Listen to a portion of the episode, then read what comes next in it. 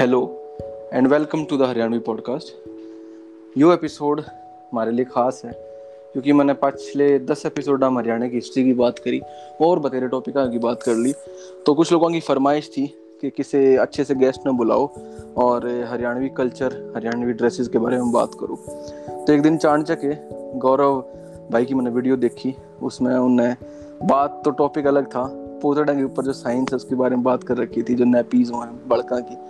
और उसमें एक मोहतरमा का उन्होंने ज़िक्र करा, मैडम ललिता चौधरी का, जो एक फ़ैशन डिज़ाइनर हैं। और मेरे लिए प्लेजेंटली शॉकिंग था कि हरियाणा की कोई फ़ैशन डिज़ाइनर है जो अमेरिका में, यूरोप में फ़ैशन वीक्स में जिसने अपना नुमाइंदगी दी है।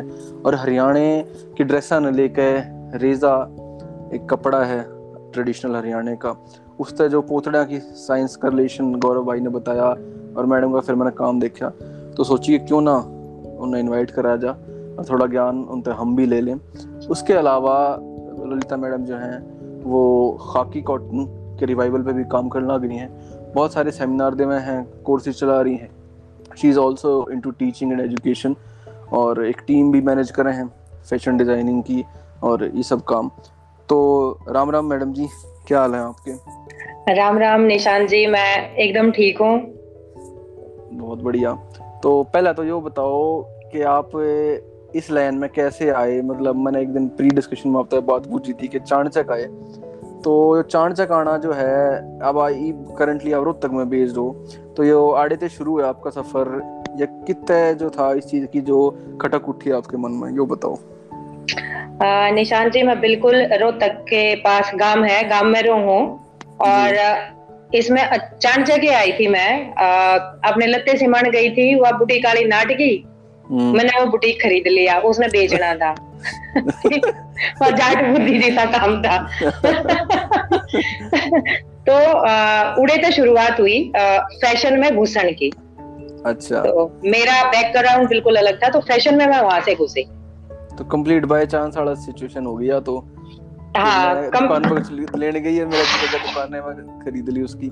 तो ये जो हाँ, ये जो एंटरप्रेन्योरशिप स्किल है या रिस्क टेकिंग स्किल थी ये बालकपन थी या बाद में आई मतलब? बचपन में सोचा था कुछ भी इसे काम मतलब थोड़े इस तरीके से एग्रेसिव जो है मनूवरिंग आप में थी या ये बाद में डेवलप हुई? ना देखो वो तो अपनी कहावत है कि पूत के पा पालने में देख जा तो मैं बचपन से इसी थी। हम्म। और बचपन से हॉस्टल में पढ़ी तो हॉस्टल वाले रहने मेरे ख्याल से थोड़े से ज़्यादा डेयरिंग से हो जाए। तो आ, दूसरा जो मेरा काम था मैं अलग अलग फ़ील्ड में से आई। मतलब मैं डॉक्टर हूँ तो एस कर रखा है मैंने। फिर अच्छा। मैंने होटल मैनेजमेंट किया और मेरी जो पहली नौकरी थी वो as a crime rate reporter में हरियाणा में आई थी। सो प्रिंट मीडिया में मतलब ज्वाइन करा था। तो सारे डेयरिंग डेयरिंग काम के छोड़ के फिर मैं फ़ैशन में आई। तो हमने बात करी बचपन की थोड़ा बचपन के बारे में बताओ कुछ कि कहाँ से मतलब पैदाइश हुई घर परिवार में कौन थे क्यों कर you landed up here in Rohtak वो वाला सफ़र मेरे से थोड़ा सा बताओ। निशान जी आ, मेरे फादर डॉक्टर रहे और पीजीआई अच्छा। में बहुत अच्छे एनाटॉमी के प्रोफेसर रहे। हायर एजुकेशन उनकी सारी पेरिस से ही हुई थी। और अच्छा। मैं इकलौती लड़की रही उनकी इकलौती संतान तो पैदा मैं हरिद्वार में हुई थी। मेरे होने से पहले ही हरिद्वार चले गए। okay, और जब मैं ती, साढ़े तीन साल की हो गई थी तो उड़े मसूरी के एक हॉस्टल में मैंने छोड़ के वे उल्टे आ गए। अच्छा। तो मतलब सारी पढ़ाई लिखाई देहरादून मसूरी और दिल्ली आड़े हुई। और हम्म। सही मायने में हरियाणा देखा मैंने मेरे ब्याह पाच तो मेरा ब्याह रोहतक के पास गाँव में बोर आड़े हो रखा है। तो ये कौन से टाइम की बात है? किस सन की बात है जब आप रोहतक आए? मैं रोहतक आई 2004 में। चार में मतलब नियरली उससे पहले जो आपका उसका स्कूल एजुकेशन है बाकी सब कुछ वो। हाँ सब मेट्रो में रहा। ओके तो मेरे ख्याल से वो फ़ेज़ शायद आपके बचपन का आपके टीनेज का आपके शायद काम में भी दिखा जो अगर आपने बताई ना कि एज अ क्राइम रिपोर्टर आई और मैंने बी एम एस करा फिर होटल मैनेजमेंट करी तो मेरे ख्याल से बिकॉज़ आप बालकपन थे सिचुएशंस और circumstances made you such a bold women और एक तरह से ट्रेट आप मेरे ख्याल से दे दिए तो शायद इसका कितना कितना इफ़ेक्ट इसके आपके काम में भी आवा है डाइवर्सिटी में भी नज़र आवा है the ability to take risk तो आपके मानो हो कि उस जो आपका टाइम था हरियाणा द बाढ़ जो हम कह सकते हैं उत्तराखंड में तो उसने कुकर शेप करा आपकी जो मेंटेलिटी थी क्योंकि हरियाणा में हम छोरियाँ का देखे हैं कि वे घरा रहे हैं यार घरा रखी जाए भाई कर्ण गणा तक गणा के जेबीटी कर ले कुछ और कर ले बस। तो मेरे ख्याल से ये पॉजिटिव सा इन्फ्लुएंस रहा आपका बाहर रहने का। तो आप क्यों कर देखो उस टाइम ना? निशांत जी इन सब में ना आपको कहते हैं ना डिज़ाइन करने के लिए आपके माँ बाप का बहुत बड़ा हाथ होता है। हम्म। ठीक? उन जमानों में मेरे माँ बाप की खुद लव मैरिज थी। मेरी माँ मेरे बाप से तीस साल छोटी है। ठीक? और इंटरकास्ट मैरिज उस जमाने में मतलब अपने आप में एक हवा था। द रेवोल्यूशनरी स्टेप था। आपके फादर ने बिल्कुल बिल्कुल। और उससे भी बड़ी बात ये थी कि एक पहली लड़की हो के और बच्चे ना बनाना हम्म। ठीक है और मैं मैं पूरी की पूरी कहते हैं ना कि मेरे बाप ने की बिगाड़ी हुई जो संतान जो होती है उन उन्होंने पाला पोसा और उस तरीके से क्योंकि मेरे फादर का पूरा फ्रेंच कल्चर था सारा फ्रेंड सर्कल वही था सारे वही लोग थे पढ़े लिखी फैमिली थी मेरे दादा लोग सारे पढ़े लिखे थे हम्म। और मेरे पापा भी सिंगल थे आगे दो बुआ थी तो मेरे को पूरी परवरिश जो मिली ना। वहाँ से मिली जैसे माँ माँ होती मेरी माँ कह दिया करती कि ये भी इसने घर बिठा लो और ब्याणी भी आ गए ठीक? तो, तो मेरे पापा मेरे पापा कह दिया करते बोला कि मैं ना तू अकबर की सल्तनत छोड़ कर जावा जी करेगा ब्याह करा लेकिन आप बात चेक। तो ये बहुत बड़, मतलब जब मैं इस गाँव में आई तो मैंने देखा कि ये बहुत बड़ी बात मेरा बाप उन दिनों में कह दिया करता। मतलब कितना एक फेथ था।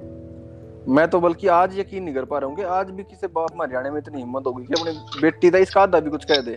लाइफ चॉइसेस के बारे में या करियर के बारे में। बिल्कुल बिल्कुल। मतलब मैं बस मेरे को एक ही चीज़ का इसका नुकसान लगा। मेरे आ, मेरे पास आ, मेरे बाप ने कभी सवाल नहीं किया। ठीक है वो सिखाने का तरीका एकदम न्यारा।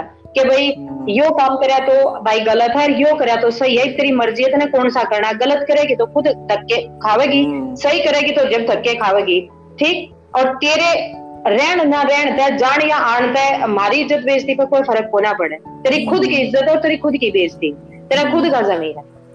तो वो उन्होंने बात बात में बात समझाई। बस इसका मैंने नुकसान एक लग गया कि अगर मैं एक फोकस करके पढ़ लेती तो शायद कितना और कुछ कर रही होती। ठीक आज यूँ है कि मेरे घर पाँच बैचलर डिग्री है मैं वर्सटाइल हूँ हम्म। मतलब कितना टांग फंसा के कुछ कर लाग जाऊँ मतलब क्राइम रिपोर्टर का फ़ैशन डिज़ाइनर yes. और मैं इंडिया में बहुत अच्छे प्लेटफॉर्म पे फ़ैशन डिज़ाइनर रही मतलब hmm. जितने बड़े बड़े डिज़ाइनर थे उनके साथ मैंने काम करा yes. और डिज़ाइनर थे फिर टेक्सटाइल डिज़ाइनर. ठीक और टेक्सटाइल डिज़ाइनर थे भी एजुकेशनल तो yes. बड़ा न्यून पे न्यून जो है ना फ्लिप करके और वो भी सक्सेस होना एक तो yes. वो है कि आप किसी काम में टांग कर डालो पर फिर सक्सेस होना हो तो hmm. मेरा मेन मोटो था कि मैं अगर घुसना है तो सक्सेस होना है चीज़ें अचीव करनी है। यू मेन मोटो था।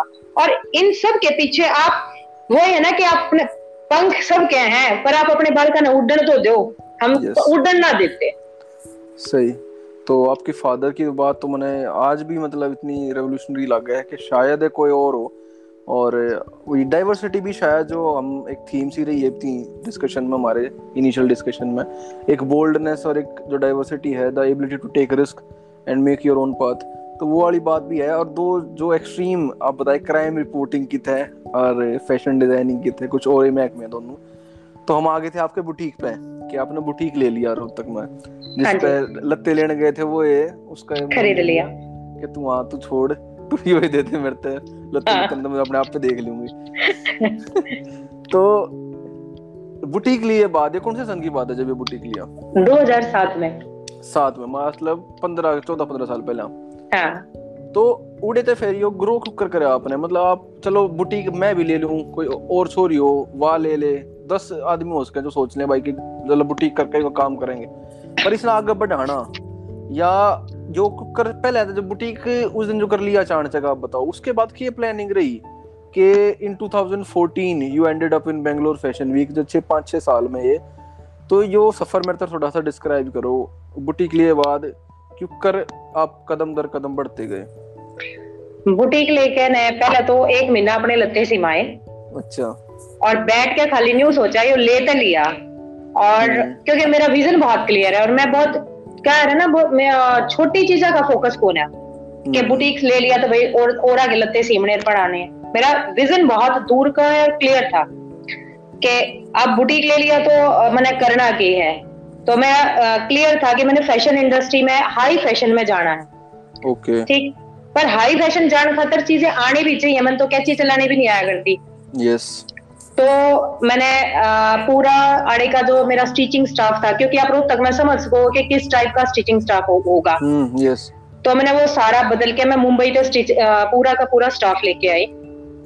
रोहतक में? रोहतक में हाँ। ये भी गदर काम करे आज भी मेरे धुरा वो मास्टर है जो मुंबई का आ रहे हैं। अच्छा तो यो तो आ, वो सारा स्टाफ लेके आई। लाने के बाद मैंने खुद काम सीखा पहले। ना तो वो मेरा बेकूफ बना देते। क्रिएटिव में थी पहले से क्यों बेरा था कि मैंने बनाना के है अपकमिंग फ़ैशन के है चाल के रहा है। क्योंकि मैं शुरू दिन से हाई ब्रांड कॉन्शियस रही तो फॉलो करा करती मैं वर्साचे फैंडी इन सबने। हम्म। तो ये दिमाग में कभी से ही फितूर था मेरा कि भाई हाई फ़ैशन में काम करना है हाई फ़ैशन देखना है ब्रांड कॉन्शियस थी। तो इनिशियली काम करना शुरू करा एक साल मैंने जो रोहतक का ही क्लाइंट था रोहतक के लोग थे उनने के कपड़े सिले क्योंकि मैं बहुत ज़्यादा सोशल नहीं रही कभी भी। मैं क्रिएटिव अच्छा। हूँ रिसर्चर हूँ बट मैं बहुत एक आज़ाद पंछी सा नहीं होता। भाई खाली हो गया तो यूरियन घूम लिया परेन घूम लिया। मैं बस वो फैमिलियर जिसी ना थी। सही। तो मैंने कहा पहले एक साल इनके आड़े के लत्ते सीम के देख ला सारी लोग आए यहाँ के तो सब तकलीफ़ दे बात ये हुआ करती कि टुन टुन जी सी आकर मैंने न्यू कहा करती कैटरीना कैफ जैसा ड्रेस लेके किया ये सीम दी मैंने कहा भाई मैं तो सीम दूँगी तो पहरेगी बूंदी लागेगी हाँ। बदनामी मेरी होगी तो मैं नट जाया करती मतलब मुँह पे नट जाया करती मैं ये तेरे पे बढ़िया कोना लगा मैं कोना बनाऊँ? अब तो ग्राहक ने उल्टा खाना लग रही थी। हाँ तो वो निशान ये था ना कि ब्रेड बटर की सोच नहीं थी। कि मेरे को ब्रेड बटर चाहिए। ठीक है कमाना तो था नहीं मन तो यूँ था कि कुछ नया करना है। हम्म। तो फाइनली एक साल में जो दो ग्राहक थे बेचारे जो सेट थे वे तो आज भी मेरा पिंड नहीं छोड़ते। हालाँकि मैंने मना कर रहा है क्या भाई मैंने बंद कर दिया सारा स्टूडियो फिर भी मेरा दिमाग खाले हैं। पर जिन ना सुनने की आदत नहीं थी वे चले गए। हम्म। तो जाने के बाद फिर मैंने फोकस किया अपने फ़ैशन शोज़ पे। फिर पूरा वर्कआउट किया विजन किया चेक किया। और 2011 में मैंने पहले वो एक छोटे से लेवल का फ़ैशन शो था। जन्नत। के नाम से वो रोहतक में हमने कंटेंट करा और मेन उसमें था कि लोगों को ये समझाना एक्चुअल फ़ैशन शो कपड़े दिखाना हुआ मॉडल दिखाना होना होता। उससे पहले मैंने जो हरियाणा की मेंटेलिटी दिखा करती फ़ैशन का मतलब जो छोरी छोटे छोटे लगते पैर का खड़ी हो जा। यस वो एफटीवी पे लोग आड़े बालक नहीं दिखे यार थे मॉडल हाँ ये यो उनमें समझ में ना था ना कि अगली जो बिकनी पहन रही है भाई वो विक्टोरिया सीक्रेट की है खरीदने से पहले अभी सोचना पड़ेगा। हाँ। तो वो सोच बदलने खातर मैंने प्रॉपर एक अच्छे ढंग का फ़ैशन शो अड़े करा। उसके बाद मैं 2013 में बेंगलोर फ़ैशन वीक करा था और आपने सुन के हैरानी होगी मैंने बीच वियर बढ़ाए थे।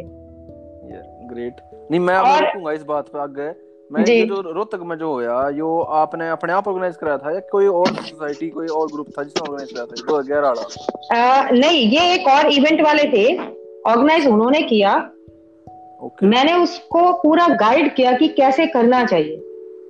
ग्रेट और लगभग हमने हंड्रेड गारमेंट्स बनाए थे। और रोहतक की पूरा कहते हैं ना कि बहुत अच्छा क्राउड था।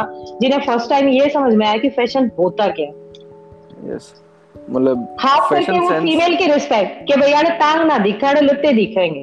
यस यस ठीक तो वो बहुत ज़रूरी था। हम्म। अच्छा एक चीज़ जो हाँ जो। मैंने आपकी बात तो समझ में आई है आपने वो क्राइम रिपोर्टिंग वाली बात का ज़िक्र करा ना कि हम्म, हम्म। वो बड़ा आउटलैंडिश सा लगा था कि एकदम कुछ ही है उसने आगे बुटीक खरीद लिया। किसी और फ़ील्ड था आगे पर जब आपने इफ्तार से जुड़े जब आपने ब्रांड कॉन्शियसनेस की बात बताई ना कि आपने थोड़ा था कपड़ों का शौक रहा होगा और थोड़ा मेरा भी होगा मैं के पैर हूँ और दूसरे के पैर रहे हैं और के पहनना चाहिए। शायद इसकी अंडरस्टैंडिंग थी जब भी आप बुटीक लेकर वो चला पाई इनिशियल हाँ वो फ़ैशन सेंस थी। थी ना हाँ वही ना। हाँ, तो हाँ। ग्यारह अगम आपने रोहतक की बात करी कि भाई खाली गाद देखने वाली बात ना लत्ते देखने वाली बात है कि तुम लत्ते देखो। तो जो बेंगलोर फ़ैशन वीक जो सन चौदह का है, मेरे ख्याल से, और आपने अपलिफ्ट मिल जाए इस तरह आड़ा के कर आपने मतलब एक स्टेज अप करा अपना। हरियाणवी कपड़े उड़े दिखाए थे, या जो ट्रेडिशनल सेलिब्रिटी वियर है हाई फ़ैशन जिसकी आपने एक दो बार ज़िक्र करा, उस लाइन में आप बढ़ गए। तो वो फ़ेज़ के ऊपर उड़े तो चल फिर, रोहतक तक बेंगलोर जानती का। उससे पहले आ, मैं डिज़ाइनर तो काफ़ी बढ़िया थी और तीन चार टीवी आर्टिस्ट थे जिन खातर मैं डिज़ाइन करा करती उनमें जिस तरह वैष्णवी होगी वैष्णवी मैकडोनाल्ड ऑलरेडी आप डिज़ाइन करने लग रहे थे इस टाइम हाँ मैं डिज़ाइनिंग में पहले से मतलब उनके लिए कर रही थी काम। ठीक ठीक।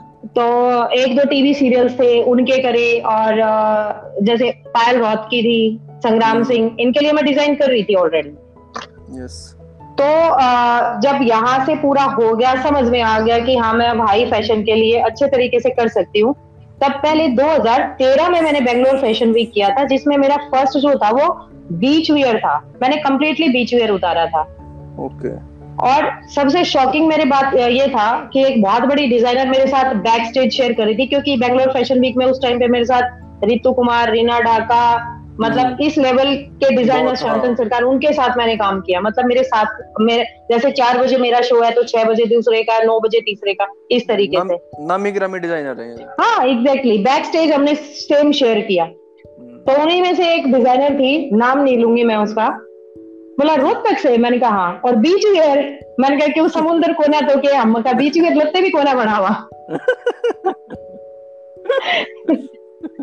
तो वहाँ से समझ आ गया था कि यस अब मैं सक्सेस होने जा रही हूँ। हाँ, वैसे बात आपने ठीक है कही। बेंगलोर में कोना समुद्र है पर तुम देखा बेंगलोर में लग रहे तो रोहतक काली क्यों दिखा सकती। वो एक प्री फिक्स माइंड है ना क्योंकि देखो कुछ भी है थ्री टायर सिटी है।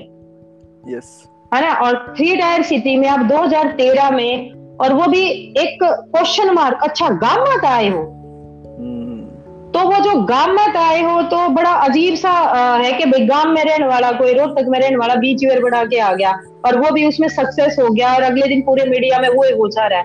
तो ये किसी भी एक बड़े लेवल के बंदे को डाइजेस्ट करना मुश्किल सा हो जाए यस कंप्लीटली और उसमें तो एक ग्लास सीलिंग भी है फ़ैशन डिज़ाइनिंग में कह लो यस जो पूरी एंटरटेनमेंट इंडस्ट्री है इसमें कि किसी ने घुसने नहीं देते नए बंदे ने। ओ बिल्कुल भी नहीं। तो और स्पेशली जब आपको थ्री टायर सिटी से है यस तो वो न्यू नहीं जो छू छूत की बीमारी हो रही हो। हाँ वो तो अनटचेबिलिटी है इस ट्रीट कर देंगे। बस वो माइंडसेट उनका इतना एलिटिस्ट है कि दूसरा तो कुछ समझते हैं ना। और हाँ. हर जगह फेस करनी पड़ा। है और मारे आड़े हरियाणा वाले आदमी की तो इमेज स्टीरियोटाइपिकल कुछ इसी बना रखी हो कि ये थोड़े हैं बैकवर्ड से या पढ़ी नकी बेरा मॉडर्न हाई फ़ैशन की हो उसके ही नकी बेरा यार। ये तो अपना सूट सलवार पहन की हैं। तो वो भी है कि इतना ही उनकी सोच भी इतनी है। वे देख भी से नज़र था हमने। तो खैर आपने स्टीरियोटाइप्स ब्रेक करे। तो पहला ये एक्सपीरियंस के सारा तेरह में गए चौदह में गए बेंगलोर फ़ैशन वीक में बाद में और भी फ़ैशन शोज़ आपने करे। तो किस का एक्सपीरियंस रहा? कि उधर जो लेसन लर्न थे वो क्या आपने उड़े नया देखा? ना बाद में तो सारा सब कुछ मतलब बढ़िया है था सब नहीं था अच्छा ललिता चौधरी है तो इसका मतलब कुछ नया कॉन्सेप्ट है। हम्म। ठीक तो मैंने सारे नए कॉन्सेप्ट पे काम करा। जैसे वाइट कॉन्सेप्ट कोई लेके नहीं आता। फ़र्स्ट जो अब खास करके अपकमिंग डिज़ाइनर की बात करें तो मेरा पूरा सेकंड कलेक्शन कथकली पे उतारा था। पूरा कलेक्शन व्हाइट था वो। Okay. क्योंकि मेरे मैंने यूँ था ना कि मेरे दोस्त खोलना है कुछ खोना hmm. तो मैंने तो पाना ही पाना है। तो मैं बहुत सारे एक्सपेरिमेंट करे गई। और उन एक्सपेरिमेंट में फिर जब पूरी पीक पे थी बहुत हम्म। काम बढ़िया चल रहा था। अच्छा नाम हो गया था डिज़ाइनिंग में। सडनली फिर मैंने बंद कर दिया। अच्छा। फिर मेरे दिमाग मैं किसी ने रेजा तो इंट्रोड्यूस करा दी थी।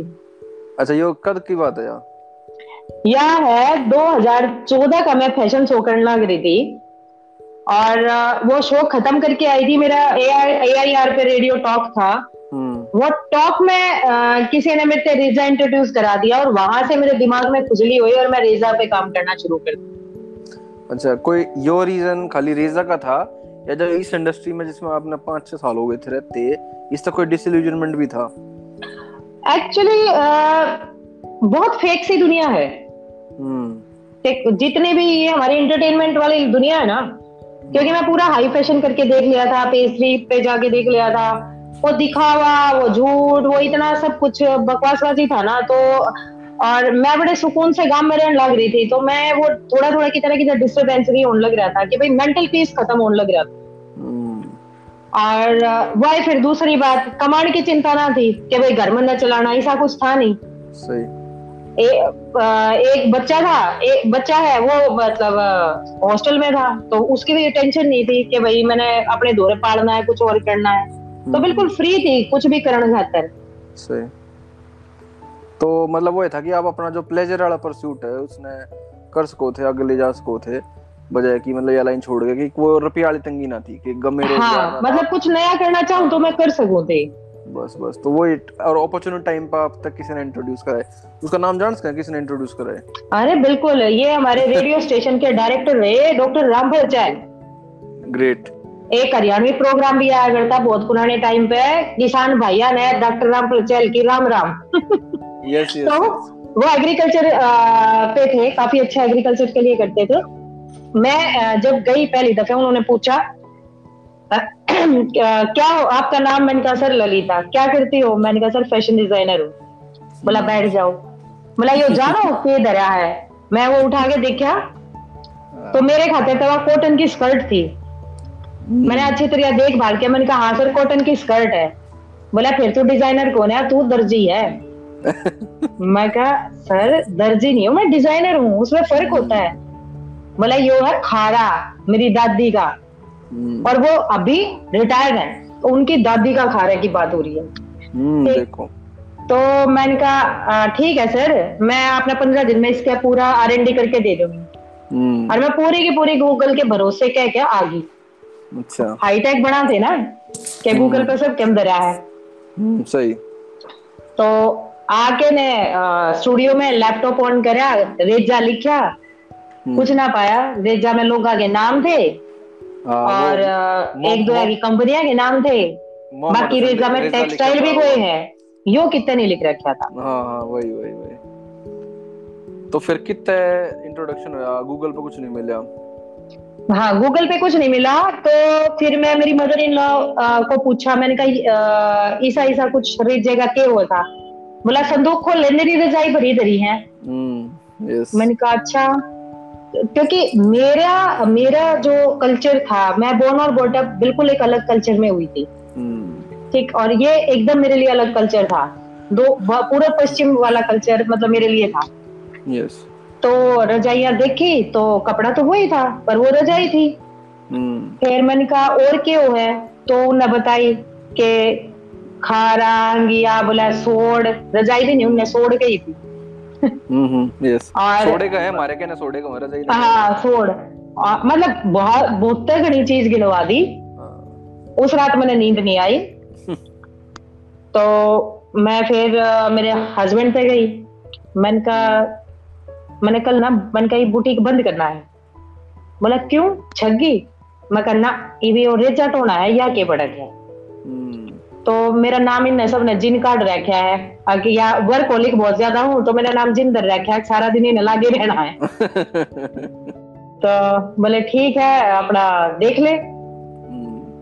और मैंने निशांत जी दो दिन के डिसीज़न में बुटीक बंद कर दिया अपना चलता चलता हुआ स्टूडियो कंप्लीटली क्लोज तो मेरे ख्याल तो it was as dramatic as buying up the boutique as was exactly मतलब और अगेन मैं ज़ीरो पे खड़ी थी आप ये सोचो कि मैंने ना ज़ीरो पे रह के अपने आप को प्रूव करना सीखा है। मतलब मैंने हार मानना नहीं सीखा बेसिकली ये मैं ज़ीरो पे थी ब्लैंक थी मुझे नहीं पता था कि मुझे शुरुआत कहाँ से करनी है बस करना था।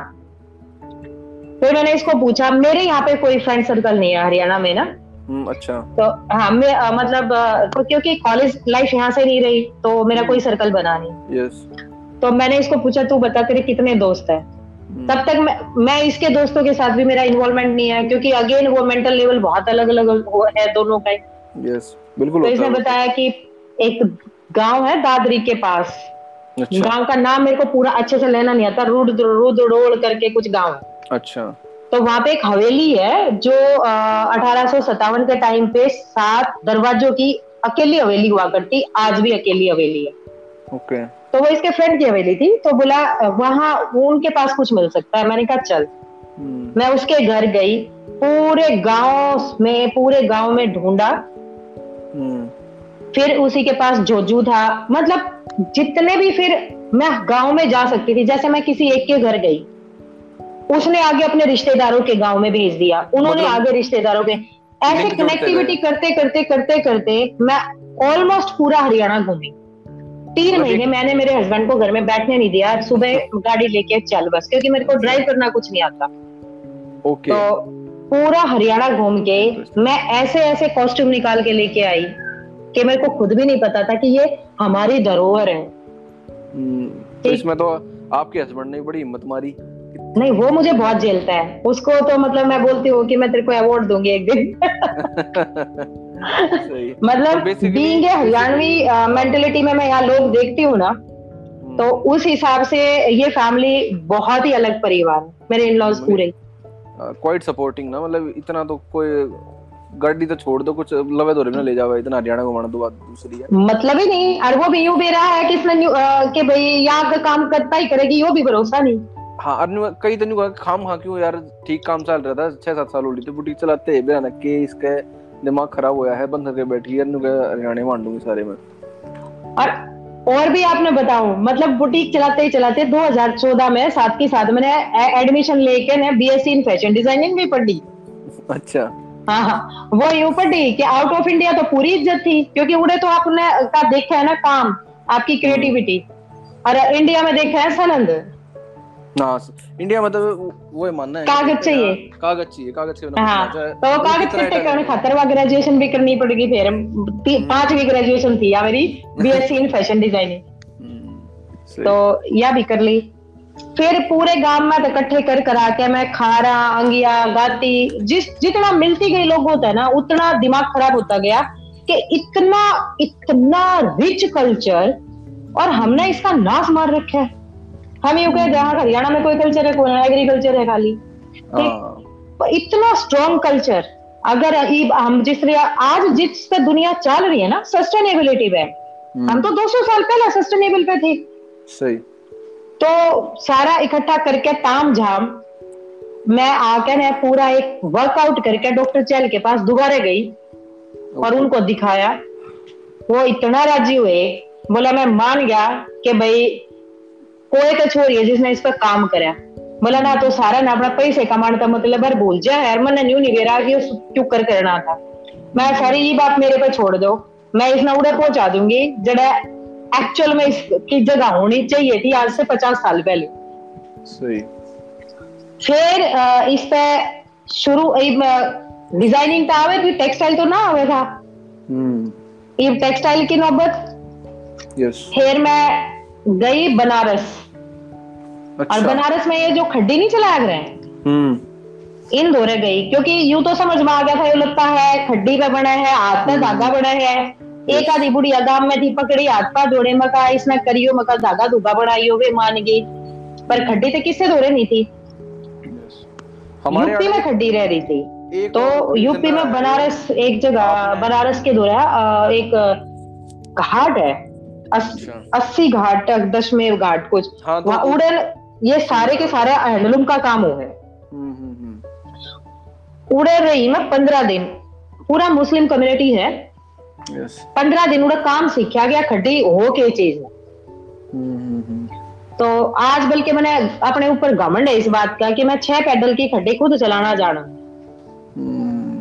तो खड्डी पे काम चलाना सीखा उसके बाद अपना रोहतक दूर गाँव में एक और महम महम है हाँ। महम में बहुत बड़ा टेक्सटाइल हब होया करता बड़ा हम्म। वो खत्म हो लिया। तो उन जिन दौरे मतलब बंद खड्डी नहीं पड़ी थी उन नकती हाँ। जड़ा धर रखी थी पाड़ पाड़ के जलाया करते। बेकारों की लाकड़ी जलाते होंगे बस। हाँ वे ठागे लेके आई। हम्म। दो तीन कारीगर यूपी तक बुलवाए। वो पूरा सेटअप डाला। और सेटअप डाल के ना शुरू में छह सात महीने पहला काम सीखा एक कारीगर दरके ने। भाई यूँ बतायो खड्डी क्यों करते ही मैं ताना बनेगा क्योंकि खाली खड्डी चलाए थे तो लत्ता बने नहीं उससे पहले बनाना पड़े ताना ये भी अपनी एक कहावत है कई बार सुना नहीं हुआ कि के ताना बाना चल रहा है तेरे दिमाग में। हाँ, ठीक है तो मतलब जब ताना बाना मिल जाए तो वीविंग हो है वीविंग हो गया एक नया प्रोडक्ट बन जाए लत्ता कपड़ा जिसने कह जाए हम्म। तो ये ताना बनाना सीखा फिर यो बाना बनाना सीखा। जब जाके किता रेजा का मैं न्यू कह पाई हाँ भाई रेजा का पूरा रिवाइव कर दिया तो ये जो स्टोरी आपने बताई, यूपी जान की, बनारस जान की यार मैं तभी खड्डी लेके आने की तो वो मेरे ख्याल से एक तरह डेजा वू की फीलिंग भी आई होगी कि जब बुटीक सेटअप कराया था, बॉम्बे तो कोई बुलाया था आड़ा यूपी तो बुलाया है, थोड़ा उस टाइम भी काम सीखा, ई आड़ा अपने आप पर्सनली करे पर्सनली सीखा। इतना रिसर्च करी इस काम के पाछे अंडे फिरे। एक चीज़ का ज़िक्र मैं बीच में करूँ था वो बात हो नहीं पाई। आपने जब ज़िक्र करा ना कि आड़े हमारे आड़े जुलाए ना रहे या मैं यूपी गई उड़े थे इस टाइप के जो काम करा करते व्यूवर्स तो मेरे ख्याल से जो जितनी थोड़ी बहुत हिस्ट्री मैंने पढ़ी है 47 के बाद हरियाणा में जो थे वे मुस्लिम जुलाई वगैरह वे रंगरेज जो भी थे वे सब चले गए आड़े थे लीलगढ़ वगैरह। हम्म। बहुत मतलब वो एक तरह से बस किले खत्म होगी लॉस्ट कम्प्लीटली जो ये काम करा करते तो मैं समझ सकूँ कितना हार्ड वर्क रहा होगा कि भाई दूसरे स्टेट में जाके काम सीख कर आना आड़े फिर वो लेकर आना। और जिसमें कोई मैं मॉनिटरी इंसेंटिव भी नहीं लागता आदमी ने, कि जिसका ठीक ठाक काम चल रहा हो और वो काम बंद करके बस just purely based on passion कि ना करना है कोई नई चीज़ है, इसमें दम है कि इसने मैं आगे ले जा सकूँ पर्सनल लेवल पे। तो गट्स के अलावा गट्स तो बहुत लोग कम हुआ पर इतनी डेडिकेशन और हार्डवर्क ना होता। उसने कंटिन्यू करने का जितना आपने इस फ़ेज़ में देखा। तो ये वमाजा है आपके वो सोलह वाला जो फ़ैशन वीक है इंडिया रनवे शायद मेरे ख्याल नाम था हाँ, इंडिया रनवे हाँ उसमें पहली बार रेजा इंट्रोड्यूस कराया था अगर मैं ठीक हाँ उसमें आ, मैंने रेजा इंट्रोड्यूस कराया था और नॉर्मली क्या हुआ किसी भी फ़ैशन शो में शो स्टॉपर किसी हीरो हीरोइन ने सेलिब्रिटी ने बुला ले हैं। मतलब उनके लोगों की नज़र में तकरीबन वे सेलिब्रिटी हूँ हम्म। और मेरी नज़र में सेलिब्रिटी थे अपने हरियाणा के। मैंने एक अपनी जो कबड्डी की प्रो कबड्डी की कोच थी डॉक्टर सुनील डबास पद्मश्री अवार्डी है वो प्लस कबड्डी प्लेयर संदीप नरवाल अमित हुड्डा और अपने कॉमनवेल्थ के ब्रॉन्ज मेडलिस्ट सुमन कुंडू। मैंने पहली दफ़ा अपने हरियाणा के बंदे रैंप पे उतारे। Yes. और वो भी एक इंटरनेशनल प्लेटफॉर्म इंडिया रनवे भी हमारा बहुत इंडिया के चार पाँच जो हैं फ़ैशन शो हैं जो बहुत बड़े हुए हैं लाइक में F D C I Bangalore और इंडिया रनवे भी तो hmm. ऐसे प्लेटफॉर्म पे ये थोड़े शाही थे थोड़ा सा मतलब कन्विंस करने में टाइम कंज्यूम होया मेरा हम्म। पर जब वो रैंप पे चल रहे ना ये मज़ा सा आ गया था क्या बात है आपने तो जो कबड्डी वाले हैं पहलवान है खिलाड़ी हैं वे भी रैंप पे चलवा दिए और चलवाए भी मतलब कि रीजा पर आ गए। लोग कि अगर सोच देखें कुछ कम है। तो हम सुना करते कि ये दरी दुतई ये बने हैं रेजे की यार फिर रिजा रैंप आ गया। अब उसने एक प्लेटफॉर्म मिल गया। तो इब हम डिस्कशन जो हमारी ऐसे क्रक्स पर आ गए हैं जिससे ही हम यह डिस्कशन स्टार्ट हुई है जो कि आपका ओन एक तरह से कह सकूँ तो प्रोडक्ट है रेजा। ललिता भाई रेजा नाम के गिला सिनोनिमस हो रहा है। तो गौरव भाई वाले वीडियो में जो पोतरा की बात हुई थी साइंटिफिक तो इससे कुछ मेरे तो यूजेस बताओ पहला तो कि ये क्यों यूनिक है? और is it merely simple cotton क्या फ़र्क है इसमें? इससे पहले मैं बस एक छोटा सा ज़िक्र और करूँगी निशांत जी। जी बिल्कुल के रनवे वीक के बाद जैसे मैं थोड़ा स्पिरिचुअल भी हूँ रिचुअल तो okay. नहीं हूँ स्पिरिचुअल हूँ। Okay. तो मैं अपनी बुक्स पढ़ रही थी मैथोलॉजी की। हम्म। ऋग वेद में ना पूरा डिटेल लिख रखी है कि ये लत्ता बनना क्यों कर चाहिए ग्रेट उस समय लिख रखा था कि सजा याफ्ता लोग तो बनना चाहिए। मतलब सिंपल था ये जेल में बनना चाहिए। यस तो मैंने ये रोज तक जेल में पूरा सेटअप डाल के तब तक मैंने न्यू नहीं भेजा था कि क्यों बनना इन दोरे क्यों बनवाना चाहिए। अच्छा। और पूरा सेटअप पूरी फैक्ट्री मेरी रेजा भाई ललिता जो है वो जेल में ही है रोहतक जेल में। ओके तो जेल में फैक्ट्री डाली और जितने भी वो लोग थे इंटरेस्टेड थे अंदर जितने भी उन से पूछा फिर उनको काम सिखाया। कई हम्म। कई से थे बोला मैडम कितना है दिमाग ला लो मेरी जमानत हो मैं बाज़ार उल्टा नहीं आऊ। अच्छा। मन का भाई तू मत आइए तू फ़िलहाल तक काम कर ले दो दिन चार दिन। हम्म। और मैंने कहा ना कि लाइफ के टर्निंग पॉइंट होते वो उस जेल में देखे लोगों की जमानत होगी उन्हें गिल्टी फील हुई। हम्म। मतलब अपना गुनाह करके आपको गिल्ट फील हो जाए ना किसी भी चीज़ का वो सबसे बड़ी बात हो। बिल्कुल। तो जिनने खड्डी पे काम करा उनका ऑटोमेटिकली मेडिटेशन होया। मेडिटेशन हम्म। होने के बाद उनको अपनी गलती का एहसास तो हम्म। ये बहुत बड़ी चीज़ थी।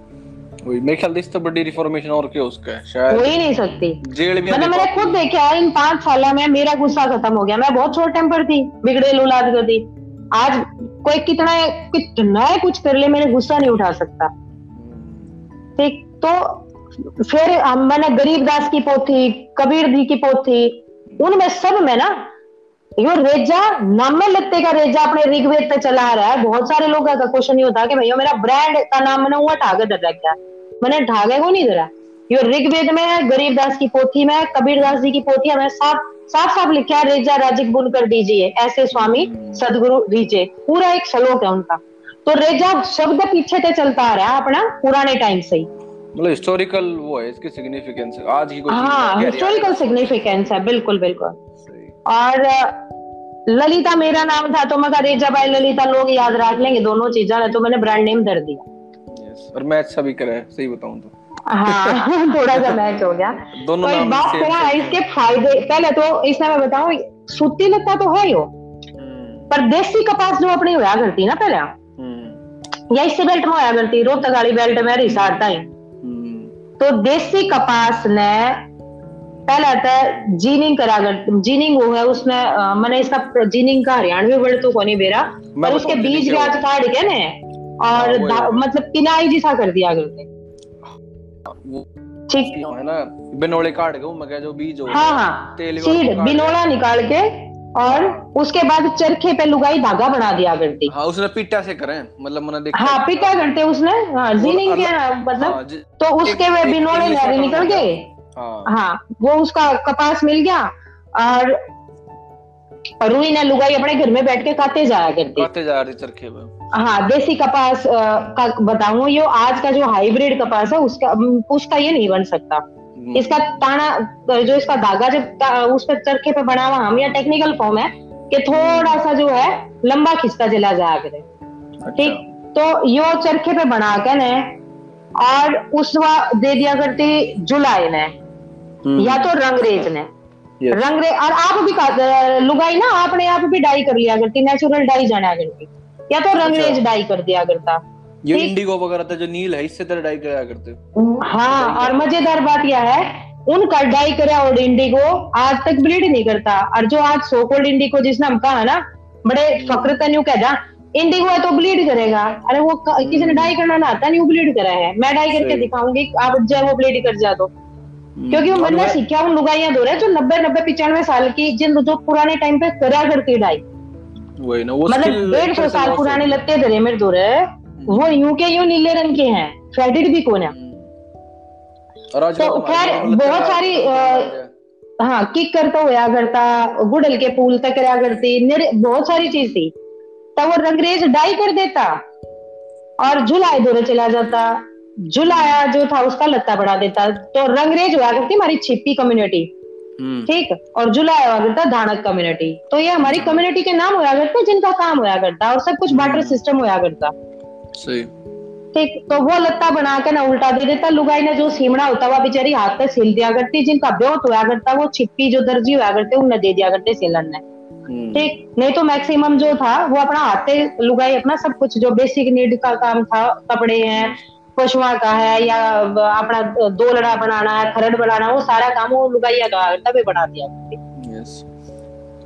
तो बात इसमें पूरा प्रोसेस मैंने समझा दिया आपका ही नेचुरल उसमें बना करता है मॉइस्चर में। मतलब नेचुरल मॉइस्चर क्यों कर बना करता। हमारा जो खड्डी हुआ करती ना वो उसमें नीचे गड्ढा खोदा करते। अच्छा। जुला है उसमें पाँच टांग के लटका के बैठ जाता। दिन भर काम करता रात में उस गड्ढे में पानी भर दिया करता। अच्छा। और अपने पूरा उसने जो ताना जितना गड्ढे के ऊपर आगे तक रहता उन्हें ढक दिया करता। हम्म। ठीक वो धागा उसका नेचुरल मॉइस्चर होता रहता और स्ट्रेंथ पकड़ा करता। अब जिसने पहली दफ़ा बताई गड्ढे में पानी गालना है। हम्म। वो एक रिचुअल सा गड्ढे में पानी गलता गया गलता गया गलता गया। सडनली वो गड्ढा बंद हो गया। किसी ने सोची क्या टाइम भरना है यो? उसने यूँ तो ना सोचा यो धागा ना टूटता इससे सही। ठीक तो वो गड्ढा बंद हो गया ना और फ्रेम पे काम करने लगे फिर वो खैर फ्रेम भी बंद होगी हम्म। इस पूरे प्रोसेस में आपने एक चीज़ देखी कि कहीं पे भी कपास आपका खेत में तले आए पीछे सीधा लत्ता बन जाए कोई भी प्रोसेस होना होता। और वेस्ट ना होता? No wastage sustainable no water wastage no electricity use no no carbon footprints मतलब ऐसी कौन सी चीज़ है जिसके ताई आज तुम झंडा पूरा समाज ठा रहा है कि ये ये चीज़ होनी चाहिए वो हम 200 साल पहले करके आने लगे सही। बल्कि जब आप ये प्रोसेस प्रोसेस बताओ थे मैं ये दो चीज़ सोचने लग रहा था जो अगर आपने शुरू में बताई कि हम तो शुरू से सस्टेनेबल लिविंग के पूरे उधर रहे हैं और ये आज की बात ना है ये पूरा प्रोसेस है कपड़ा बनाने का प्रोसेस आप देखो तो एक तो दो चीज़ दिखे हैं इसमें। पहले तो सोशल इंटरडिपेंडेंस दिखा है within communities and caste एक गाँव के लेवल पे भी कि सब एक दूसरे पर निर्भर है भाई। आधा सारा सब कुछ वो है ना कि अकेला चना जो है बाहर नहीं फोड़ सकता। तो हर किसी का काम था उस सोसाइटी में।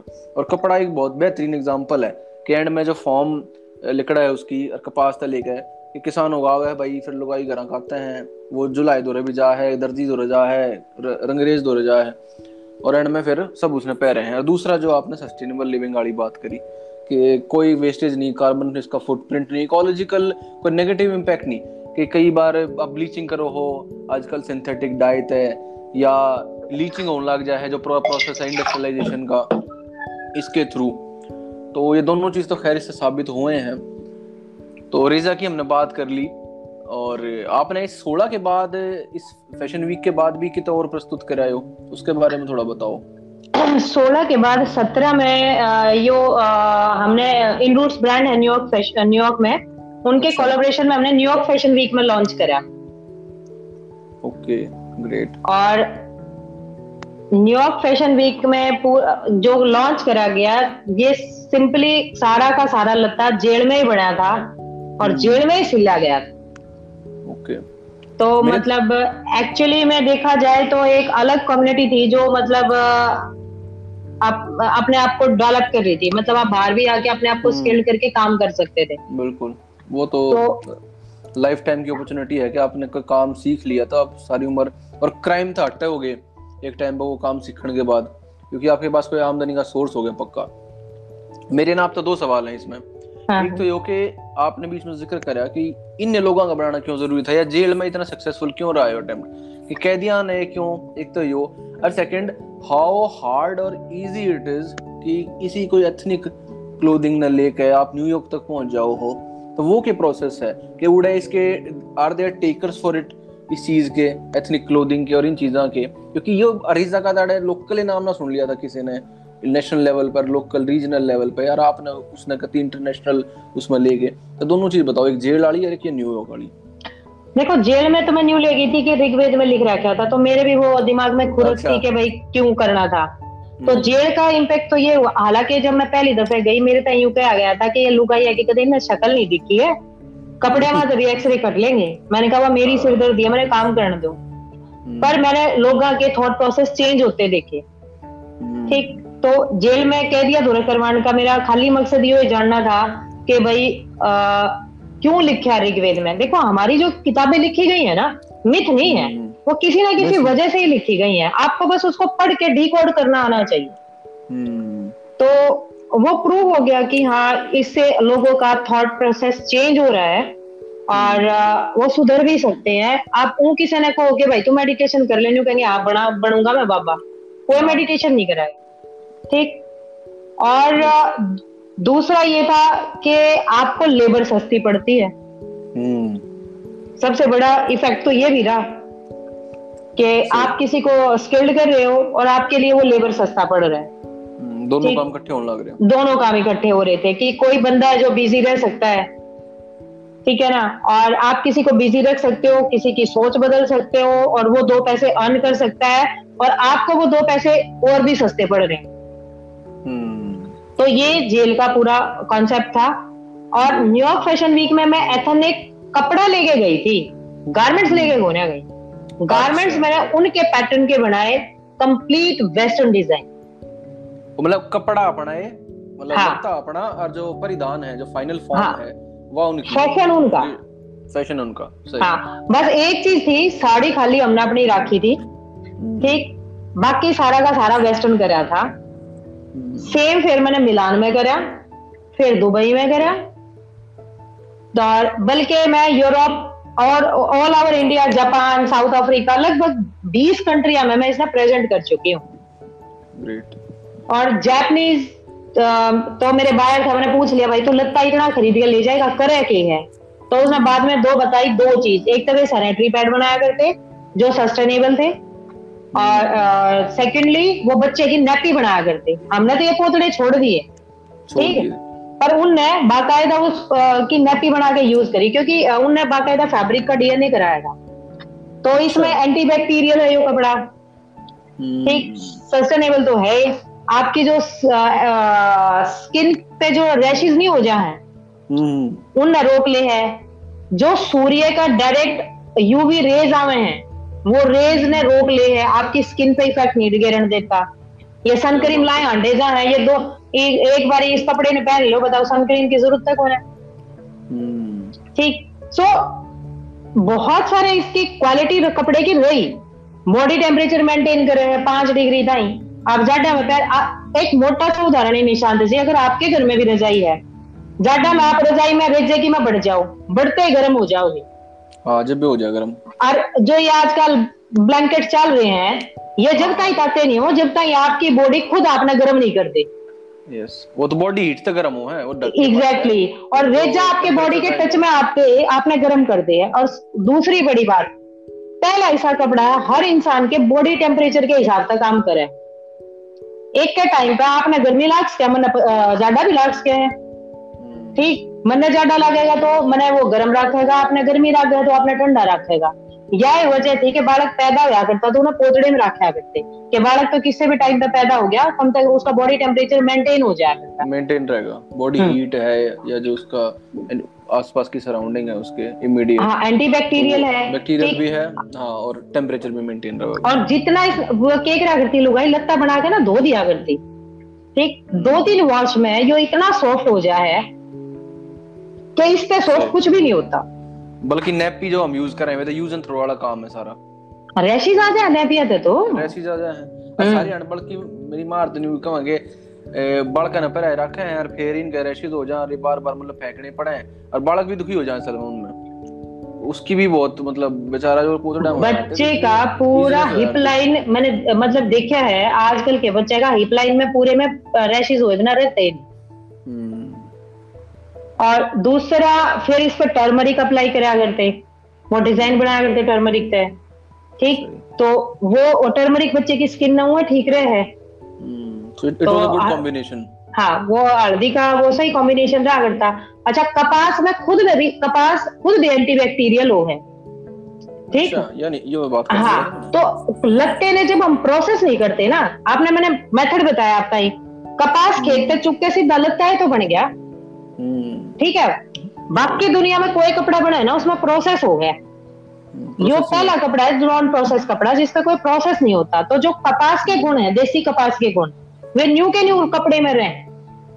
मेंटेन हो जाए। मेंटेन हो जाए। उसके बाद इसमें रिंकल फ्री है। आप कितना ही इसमें मरोड़ करोड़ के पैर लो आप सीधा करोगे आता ही सीधा हो जाएगा। प्रेस की कति ज़रूरत नहीं। तो क्वालिटी तो बहुत सारी थी। लॉस करके हम क्यों लुगाई हुआ करती बिज़ी हम्म। वो बेचारी मोटा मोटा काट देती। मोटा काटती तो मोटा लत्ता बन के आता। हम्म। ये मोटा पैर पैर का हम दुखी हो लिए थे। मैंने जब इस पर काम करना शुरू करा ना और मैं मिली लोग जाता है बोला क्या करोगे? मगर इसने दोबारा इसका जीर्णोद्धार करूँगी। हम्म। बोला बता रे जा हाँ गया पेंट छुट्टे मैं तो डेहे चाल जाएगा एग्जैक्टली exactly ये वर्ड मैंने सुने। फिर मैंने बिठा के समझाए। मगर महीना महीना तो मैंने काटा नहीं करते। हाँ, फिर गर्मी आम नहीं खेत में पैर गए। हाँ। चलाया पानी दिया पसीने आ गए। जाडा में पैर गए। जाडा में प, मतलब वो पसीने आता है वो मतलब हर तरीके से वो एक महीना तुमने नहीं काटा। पसीने आते गए सूखता गया पसीने आते गए सूखता गया। हम्म। तब न्यू तो देखो तेरा खाज हुई ना खुजली हुई ना तेरा दाद पड़े ना। डेरे चले भाई ना नहाओगे तो डेरे चल लेंगे। चल लेंगे कोई स्किन की बीमारी तो ना हुई जिसमें तुम ना ऊ तकलीफ़ हो डॉक्टर के भाजना पड़े। कति। तो यह चीज़ को ना देखी उनने मतलब बस ढेरे चाल गई यो देख लिया। फिर मैंने इसका रिफॉर्म करना शुरू करा। हम्म। हमने मैंने यो सौ काउंट पे बढ़ाना शुरू कर रखा है। सौ काउंट हो हमारा बाल जितना पतला धागा ओके। तो बाल जितने पतले धागे तो लेके ना और जितने हमारे खेस मोटे बना करते ना हम्म। इतने मोटे तक हम काम करा और मैंने देखा जितना मोटा पैर है हम्म। उतना मोटा पैर का मज़ा आवे। है दो मिनट गर्मी लगेगी उसके बाद आपसे भरी धूप। में बैठ जाओ अपने गर्मी नहीं लगेगी वो है ना। और गर्मी जब में खेस से उड़ा करते मतलब खेस इतना कॉमन था मतलब पिछले पंद्रह बीस साल में भी खत्म हो गए। खेस भी खत्म हो गए। मतलब क्योंकि हम मैं जो छोटा था तो मैं देखा था मेरा दादा सब हम भी खेसे उड़ थे चाहे गर्मी हो जाए हल्का चाडा भी हो जब भी खेसे उड़ थे चादर होया करती दुतई वगैरह पर ये जो सिस्टम दूसरा ये आर्टिफिशियल चादर सिंथेटिक वगैरह ये जो आ रहा है अरे ये हम ये तो आपने खेस की बात करी तो मेरे दिमाग में आ गई कि मेरे याद आ गई कि मैं सी नहीं तो बल्कि खेस ने भी भूल गए हम। ये भी उतर गया क्योंकि कोई ध्यान नहीं देता इन चीज़ों में। ध्यान ना देता? अच्छा इसके पीछे कारण क्या है कि भाई ये क्यों बॉडी टेम्परेचर मेंटेन रखते हैं? हम्म। एक तो नेचुरल फाइबर हो गया। हम्म। और दूसरा जब खड्डी गलत एक जब हम धागा चरखे पे बना वहाँ तो वो अनइवन करता है इवन तो करते नहीं। Yes. कितने तो मोटा कितने तो पतला। Yes. फिर खड्डी पे बनाओगे तो फिर वो मोटा पतला मतलब हाथ का ज़ोर अपने हिसाब से लगेगा एक साल आगे नहीं। तो जब ध्यान से कपड़े में देखोगे ना खास करके मैग्नीफाई करके देखोगे तो उसमें ना छोटे छोटे पोर रहे हैं। तो वो पोर हम्म। जो है हवा पास कर रहे हैं। इस वजह से आपका टेम्परेचर मेंटेन रहे। मतलब न्यू रहा है कि बकवास है। साइंटिफिक चीज़ें हैं सारी की सारी। चीज़ें हैं। यस यस हाँ जी तो हमने यूजेस की बात कर ली। आपने तो कुछ घड़ियाँ गिना दी मतलब मैं तो इसके आधे भी नहीं सोच रहा था। और अब थोड़ा बहुत मैंने पढ़ा लिखा था पर इतना तो नहीं मतलब जितना you have lived through it और एक लेबर ऑफ़ पेन वाली बात है कितने साल था आप इस पीछे लाग रहे हो आर एन डी करना लग रहे हो फिर इसकी जो है सारा प्रोडक्शन वाला मामला है प्रचार प्रसार वाला सारा करना लग रहे हो। खैर आपके अलावा तो किसी ने बेरा होना था। हमने बीच में ज़िक्र करा कॉटन का एक जगह आपने ऑर्गेनिक हाँ, कॉटन का कि देसी कॉटन का। तो आप इस पे भी काम करने लग रहे हो, खाकी कॉटन कह लो उसमें देसी कॉटन या ऑर्गेनिक कॉटन कोई भी नाम ले लो। तो यो, जो हमारा अमेरिकन कॉटन है जो बीटी कॉटन है या जो कंपनी वाला है इससे क्यों कर अलग है। और एक चीज़ में सवाल, खैर इससे पहले मेरे याद आ गया, ये लॉस क्यों करो यार रेजे का खाली जो डेरे वाली बात है डेरे चलन लग जाया करते या मोटा होया करता, पतला चाहिए था कल यो रीजन था लॉस का या कुछ और भी था, इसके बाद आप यो खाकी कॉटन वाले पे एक्सप्लेन कर सको। ना लॉस होने का था कि सिविलाइजेशन धीरे धीरे चेंज होने लग रहा था। मतलब मॉडर्न लाइफ की वजह से। हाँ मॉडर्न लाइफ की वजह से। और जितना हमारा देसी कपास था हम्म। सारा तो ब्रिटिश बाहर भेजन लाग रहे थे। हम्म। ठीक है तो देसी कपास हमारा सफ़ेद रंग का हुआ करता और एक खाकी रंग का होया करता। दो दो तरह के हुआ करते। हम्म। तो आ, वो तो बाहर चला जाया करता। और उड़े तय दूसरा लता आना शुरू हो गया था। टू बाई टू रूबी आ गया सिंथेटिक आ गया। वो तो सारा मिल में प्रोसेस होया करता जो मिल प्रोसेस पर लत्ता आने लग गया। मारी लुगाई ना सुख हो गया। उस टाइम तक मशीन भी आ गई थी लत्ते सिमन की। हाँ ना तो ना मतलब मेहनत खत्म होगी बेसिकली हम्म, दूसरी बात थी कि दूध जाया करता सूख जाया करता।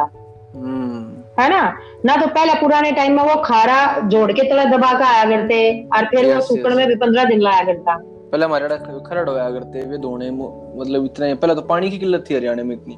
पानी की किल्लत होया करती। हाँ। ठीक तो आ, सारा अच्छा दूसरा वाटर सिस्टम धीरे धीरे खत्म हो गया था। जो जुला आया था उसने इतना बच्चा ना करता कि उसकी आगे वाली नस्ल इस काम ने अडॉप्ट करती। ठीक मतलब पढ़ना लिखना लोगों ने शुरू कर दिया था और धीरे धीरे जो अपना पैतृक काम था वो उन्हें छोड़ दिया था। छोड़ दिया।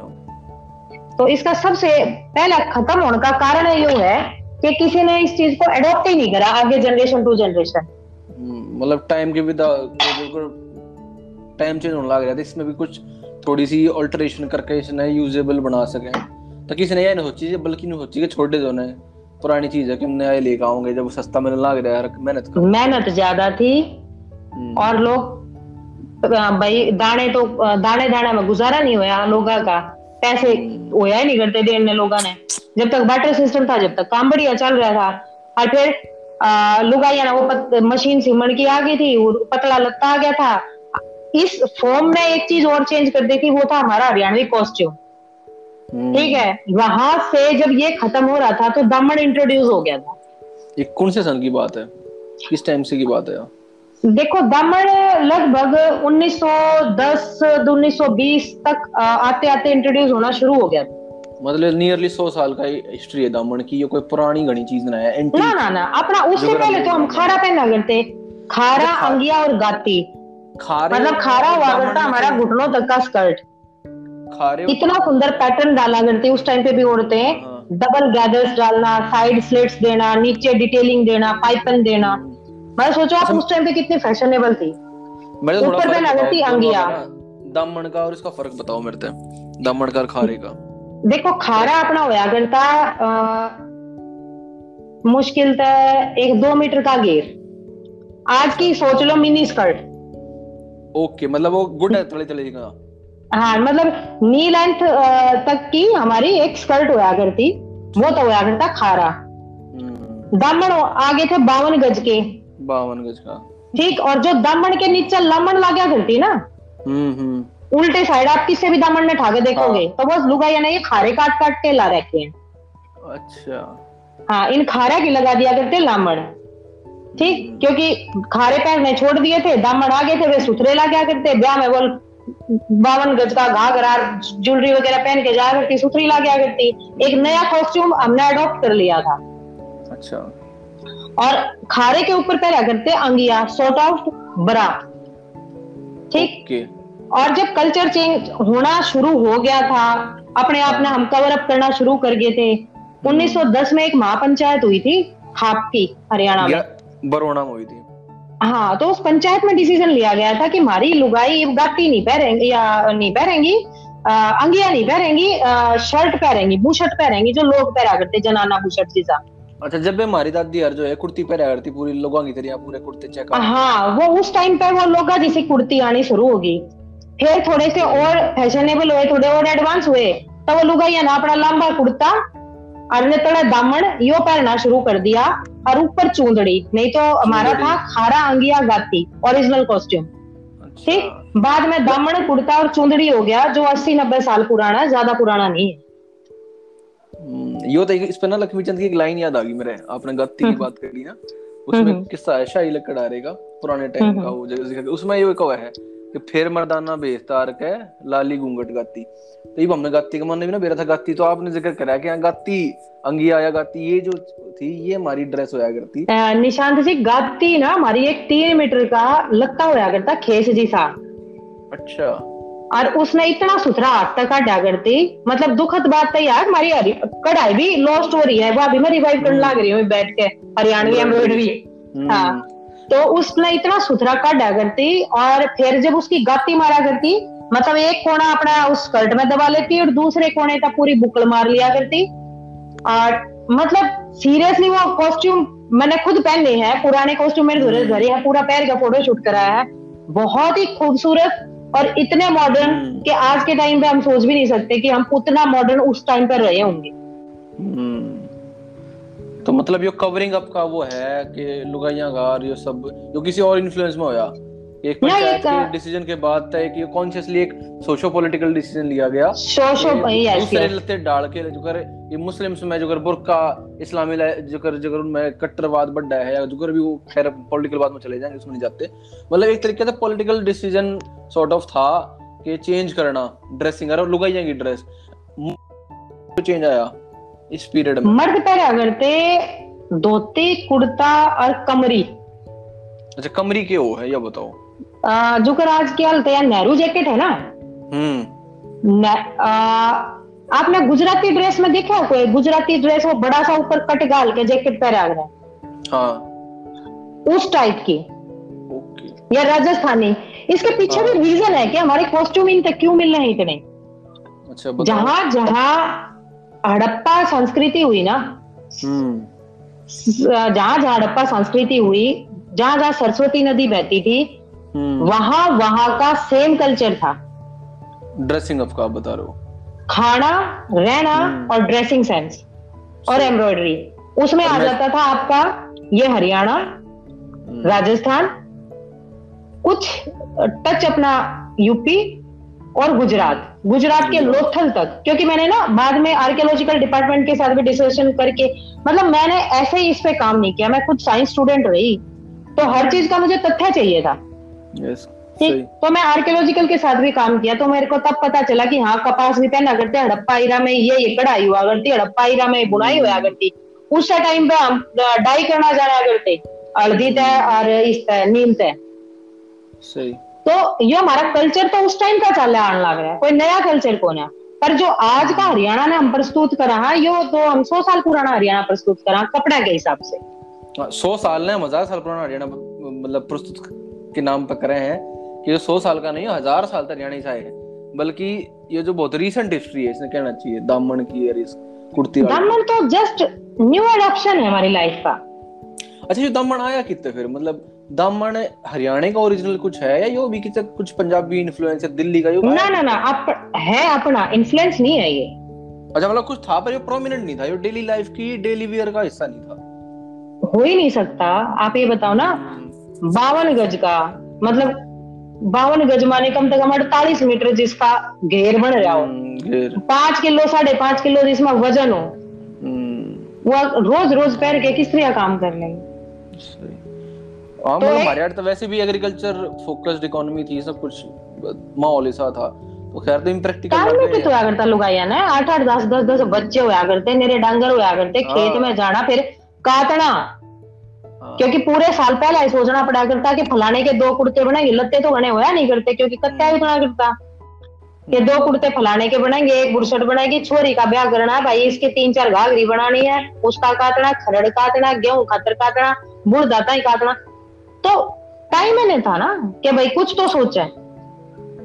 अच्छा अच्छा जब दमन इम्प्रैक्टिकल है, खैर पॉपुलर कल्चर में तो है, लेकिन डेली लाइफ में इसको पहनना इम्प्रैक्टिकल सा है यार। मेरे ख्याल से पहनते भी नहीं होंगे। तो फिर ड्रेस के रही। वो तो पंचायत ने जो डिसीज़न देना था दे दिया। पर रियली में के मतलब वो कुर्ती के नीचे फिर के पर करती? ना खारा रहा वाह होया करती हमारी घाघरी घाघरी आ गई मतलब फिर तीसरा जो हाँ छोटी सी होया करती एक कड़वी सी। मतलब दमन के और खारे के बीच की। बीच की। हाँ उन्हें घाघरी कहा करते बेस्ट ऑफ़ बोथ वर्ल्ड्स हाँ। तो घाघरी ने पैरा करते। सही सही सही। अच्छा जी। अच्छा मना ना एक चीज़ उससे तो याद आ गई। थोड़ा ऑफ़ टेंजेंट हूँ मैं टॉपिक पे अपने। 90s है ना 80s में मैंने जो मैं रागनी कलाकार देखूँ रागनी गाते इनके ना कुर्ते बहुत ढीले होया करे घने ढीले हम्म। होया करते अरे पापा हम्म। हर के दादा की पुरानी फ़ोटो देखी तो उसमें भी लगते बहुत ढीले हुआ करते हरियाणा के जो कुर्ते पजामे टाइप हुआ करते तो ईब के यो अगर करण में देखें तो कभी जो स्किन फिट अरे बहुत मतलब पंजाबी जो पठानी से कुर्ते हो गए इस टाइप के।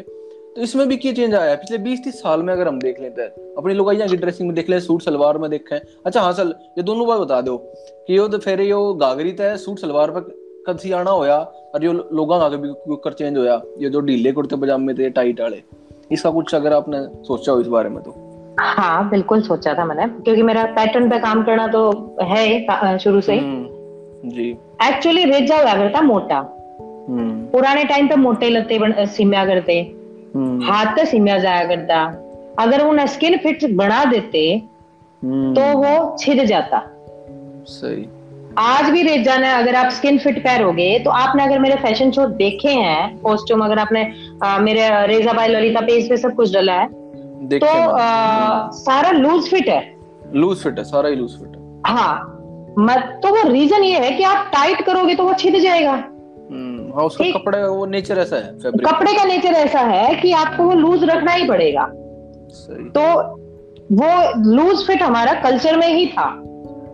और फीमेल हमारा अपर बॉडी पार्ट एकदम टाइट पहना करती मतलब उनकी बस्ट लाइन एकदम टाइट होती थी। हम्म। ठीक।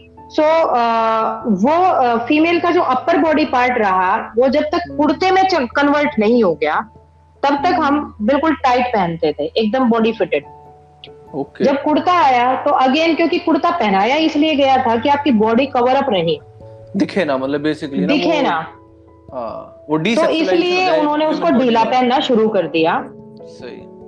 और जब सूट सलवार हमारे उसमें आए तो हमारा सिंधी समाज मुस्लिम कम्युनिटी और पंजाबी कम्युनिटी ठीक है ये सूट सलवार पहना करती। और जब खास करके जब देश आज़ाद होके इधर जो वहाँ से इधर आई माइग्रेट करके जो आए पंजाबी कम्युनिटी आई सिंधी आई हम्म। झंगी आए तो हम्म। उन्होंने उनका ये बेसिक पहनावा था सूट सलवार क्योंकि वहाँ पाकिस्तान साइड में ज़्यादातर यही पहना जाता था क्योंकि मुस्लिम कम्युनिटी ज़्यादा थी इस्लामिक इन्फ्लुएंस था हाँ सो हमारी महिलाओं को ये थोड़ा इजी पहनावा लगा वो दामन इतना भारी भरकम घाघरी पहन के भी बैठना दिक्कत उठना दिक्कत चलना दिक्कत ठीक तो अपने आप को और ज़्यादा स्क्वीज कर लिया कि हमें और कवर अच्छा सबसे बड़ी बात कि आपने दामन पहन लिया। उस दामन के नीचे फिर दस किलो चांदी भी पहनो। हाँ छह करते हाँ तो वो कितना वज़न पे वज़न वज़न पे वज़न। तो ये सूट सलवार उन्हें बहुत एक इजी फॉर्मेट लगा। हम्म। तो हमने सूट सलवार को वहाँ से अडॉप्ट कर लिया। मतलब बेसिकली पोस्ट पार्टीशन फिनोमिना है। हाँ। सूट सलवार तो कंप्लीटली बिल्कुल बिल्कुल। अच्छा लोगों की बताओ लोगा में। लोग तो पहले तो वही था हमारा धोती कुर्ता और अंगिया अंगिया की जगह नेहरू जैकेट में ले हम्म। और सॉरी धोती कुर्ता और कमरी। सॉरी अंगिया हमारी फीमेल के लिए होता था। कमरी की जगह नेहरू जैकेट में ले ली। हम्म। कुर्ता लूज फिट की बजाय हमने टाइट फिट पहन लिया। और अगेन वही हमारा इस्लामिक से टर्न होके पठानी सूट आ गया। तो लड़कों ने वही थोड़ा पठानी सूट को अडॉप्ट करना शुरू कर दिया। बहुत सारे आजकल पजामे के लिए बजाय सलवारी पहनते हैं। हाँ सलवारी है बेसिकली वो। हाँ। तो वो वहाँ से हमने अडॉप्ट किया एक्चुअली में वो एक पर्टिकुलर हरियाणवी कम्युनिटी का गारमेंट्स नहीं। ओके वो भी मतलब एक कल्चरल इन्फ्लुएंस है बेसिकली हाँ हाँ सारा एक कल्चरल चेंज है। सही। अच्छा कल्चरल चेंज आने लग रहा था एक चीज़ भी दिमाग में आ गई। हमने साड़ी कदे अडॉप्ट क्यों ना करी? क्योंकि यो कोई दूर की चीज़ थी नहीं। इंडिया में साड़ी निशांत जी साड़ी हमारा अपना वस्त्र है। हाँ। हमें अडॉप्ट करने की इसको ज़रूरत नहीं थी हमने इसे छोड़ दिया। नहीं हरियाणा में की बात करूँ मैं खाली कि जब हरियाणा में आप बताओ खारा है घाघरी है दामन है तो साड़ी भी मेरे ख्याल तक कुछ कास्ट में तो प्रेवलेंट होगी हरियाणा में भी। जो शायद नॉन एग्रीकल्चर कास्ट थी उसमें तो जो क्या आ रहे जट्टा में साड़ी सुड़ी ना पहना करती। ये एक कॉमन सा वो है। कॉमन तो वर्ड था ये हाँ कि जाटों में नहीं पहना जाता पर आ, ये होता था सुनारों में बाणियों में। बाकी सब कास्ट पहनती है उनकी लोग पहनती थी। अब मैं आपको बताऊँ साड़ी हमारी रामायण काल से चली आ रही है। हाँ ये भी वो है ये एंशिएंट तो है। ठीक है एक रामायण में एक टॉपिक है जहाँ अनुसुईया माता सीता को ना एक कपड़ा देते हुए कहती हैं कि ये एक वस्त्र है जो तुझे गर्मी सर्दी से बचाएगा। हम्म। मैला भी नहीं होगा ठीक है ना और गर्मी सर्दी से बचाएगा और लंबा चलेगा। ये रामायण में पूरा एक अध्याय है। मैं तो आपको जस्ट दो लाइन पढ़ा रही सो so, वो वस्त्र नेचुरल फाइबर था ऑफकोर्स कॉटन था ठीक है। आप उसको कुछ भी नाम दे सकते हो। अगर मैं कॉटन का वो बनने का प्रोसेस और गुण जो उसमें बताए हैं तो हम रेजा से कंपेयर कर सकते हैं। ठीक है? सो so, वो साड़ी थी एक ही वस्त्र था जिसमें वो पूरा अपने आप को लपेटती थी। वो साड़ी थी। ठीक? यानी रामायण त्रेता युग की बात हो रही है। ठीक है? अगर आप द्वापर पे आ जाओ तो द्वापर में द्रौपदी का चीर हरण होता है तो वो साड़ी ही उतारती है और कृष्ण साड़ी ही। देता है। हाँ। ठीक है? वो भी क्षत्रिय ही है। ऐसा तो नहीं है कि वो दूसरी कम्युनिटी है। और हुई भी इस इलाके में इंटरेस्टिंगली देखो। हाँ कुरुक्षेत्र यही तो एरिया था ना। मतलब इंद्रप्रस्थ हम्म। हस्तिनापुर ये सारा ओल्ड यही तो था हमारा एरिया हर हरियाणा। ठीक है ना? हाँ एक्चुअली में हरियाणा है जहाँ हरि का वास हो। हरियाणा हर माने भगवान शिव यानी वो हरिद्वार है। ठीक है ना? सो हरिद्वार मतलब हरि भगवान शिव का द्वार। तो आप हरिद्वार में प्रवेश करते हो तो आगे कैलाश और वो सारा सब कुछ है तो वो हरिद्वार। हम्म। ये एरिया हरियाणा था जिसको ब्रंच करके हम लोग हरियाणा बोल देते हैं। सो हम्म। द्वापर से भी आप कनेक्ट कर सकते हो। और देखो ये मिथ नहीं है। गीता महोत्सव यहाँ पे होता है सरस्वती यहाँ पे हम्म। है खुदाई में सामान मिल रहा है। तो ऐसा तो नहीं है कि ये मिथ है। नेचुरल चीज़ें हैं ये हुई थी घटनाएँ ये चीज़ें थी लोग थे। बहुत एविडेंस मिले इसके। ये तो हाँ, मतलब ये तो मिथ मानना तो मतलब बेवकूफ़ी है कि अभी राखी गड्डी में खुदाई हो रही है। मैं पीछे पूरा सर्वे करके आई थी। वहाँ पे जो कार्बन डेटिंग हुई है एट थाउज़ेंड बीसी की हुई है। वो तो इस जो आर्यन इन्वेजन थ्योरी है उसी को वो एक तरह से चैलेंज कर रही है जो नई फाइंडिंग्स हाँ, मिली है तो मतलब मैं ये बता रही हूँ आपको वही कि वो दस हज़ार साल पुरानी मिली है। उस दस हज़ार साल पहले हमारे एक सेम खाने की हैबिट है सेम हमारा डीएनए है सेम हमारा पहनना है। तो दस हज़ार साल पहले हम मोटा मोटा पकड़ लेते हैं अपने मिथ के हिसाब से कि अभी पाँच हज़ार साल पाँच हज़ार एक सौ पच्चीस साल हुए हैं। गीता महोत्सव को शुरू हुए हुए मतलब कलयुग को शुरू हुए। इट मीन्स वो द्वापर युग था भगवान कृष्ण भगवान का। और वो द्वापर युग था दस हज़ार साल का अगर वो था तो भाई द्रौपदी भी थी और वो साड़ी भी। हम्म। ठीक तो साड़ी हमारा कल्चर में कभी से था पर हम लोगों ने उसको धीरे धीरे छोड़ दिया और हमारा हम्म। कभी भी पुराने कल्चर में ना बॉडी कवर अप गारमेंट्स नहीं थे फीमेल के लिए या जेंट्स के लिए जेंट्स में नीचे तो धोती पहनते थे ऊपर जनेऊ पहनते थे हम्म। क्योंकि कम्युनिटी नहीं थी कास्ट नहीं थी क्षत्रिय होते थे या तो ब्राह्मण होते थे मतलब ब्राह्मणों को भी कुछ और ही उससे बोला पुरोहित बोला जाता था हम्म। ठीक तो अभी जब जैसे जैसे हम आगे आगे जाते गए तो हरियाणा में कुछ कम्युनिटी जैसे बानिया हुए या सुनार हुए तो इन कम्युनिटी हम्म। ने साड़ी को हमेशा से अडॉप्ट करके रखा। इन्होंने साड़ी को छोड़ा नहीं। इवन मैं साउथ में जाती हूँ केरला में मेरा सेम प्रोजेक्ट है रेजा के ऊपर। हम्म। तो केरला में मैं किसी मंदिर किसी भी मंदिर में जाती हूँ। अगर मैंने सूट पहना हुआ है तो मुझे एंट्री नहीं है। या तो मैं अपना वही जो स्कर्ट हम्म। होती है हमारी लॉन्ग स्कर्ट और या तो मैं साड़ी पहनूँगी तब मुझे मंदिर में जाने देता है। सूट में एंट्री नहीं। जी। तो ये तो हमने यही है कि टाइम टू टाइम चीज़ें छोड़ दी या कुछ नया अडॉप्ट कर लिया पर साड़ी हमारा अपना है yes. अब हमारा टॉपिक रह गया ब्राउन कॉटन का उस पर मैं क्लियर yes. कर दू बिल्कुल वो वही बात है एक मेजर टॉपिक बचा है मैं आपके एफर्ट जानना चाहूँगा पहले तो इसमें कि अब आप क्या मतलब इसी सेम फ़ेज़ में स्टार्ट हुआ जब रेजा के साथ स्टार्ट हुआ या ये बाद में चीज़ स्टार्ट हुई आपका जो आ, निशान जी मेरे साथ चीज़ें सारी ना सडनली होती हैं अच्छा ये और लोगों का तो प्रमोशन होता है मेरा डिमोशन हो रहा है मैं हाई फ़ैशन से एग्रीकल्चर पे आ गई। मतलब सोचो कहा सात इंच की हील पहन के और शॉर्ट्स के साथ डिस्क में पार्टिसिपेट करना था कहाँ खेतों में धक्के गाने हैं। तो आ, ये सडनली हुआ और आप एक खेस देखे होंगे हमारे खेस में आ, सफ़ेद के साथ साथ एक भूरे रंग का भी धागा चला था हम्म, हम्म। तो आ, ऐसे ही पुराना खेस उठा के मैं देख रही थी तो उस खेस में मैंने देखा था मैं आ, कि पर्टिकुलर एक डिज़ाइन बना हुआ है जिसमें ब्राउन कॉटन खाकी जो कपास है ये क्या है? जी। मैंने सोचा कि इसको डाई करके यूज़ किया गया है। लेकिन उस टाइम पे ब्राउन कलर का डाई आता ही नहीं था। मतलब ना तो केमिकल प्रोसेस होता था नेचुरली वो वो वाला ब्राउन कलर नहीं बनता था। हम्म। तो आर एन डी शुरू हुई फिर आ, कहीं से आ, मतलब मेरे फादर इन लॉ जो थे वो आ, फार्मर थे। ओके तो लास्ट क्रॉप जो इंडिया में हुई थी ना 1980 में हुई थी ब्राउन कॉटन की। अच्छा मतलब तीस साल से तो वो बिल्कुल ही तीस चालीस साल से चालीस साल से तो क्रॉप ही नहीं हुआ। हम्म। ठीक है? तो आ, ऐसे ही पुराने आ, उनके सामान में उन, उन्हें चालीस साल ही हो गए एक्सपायर हुए।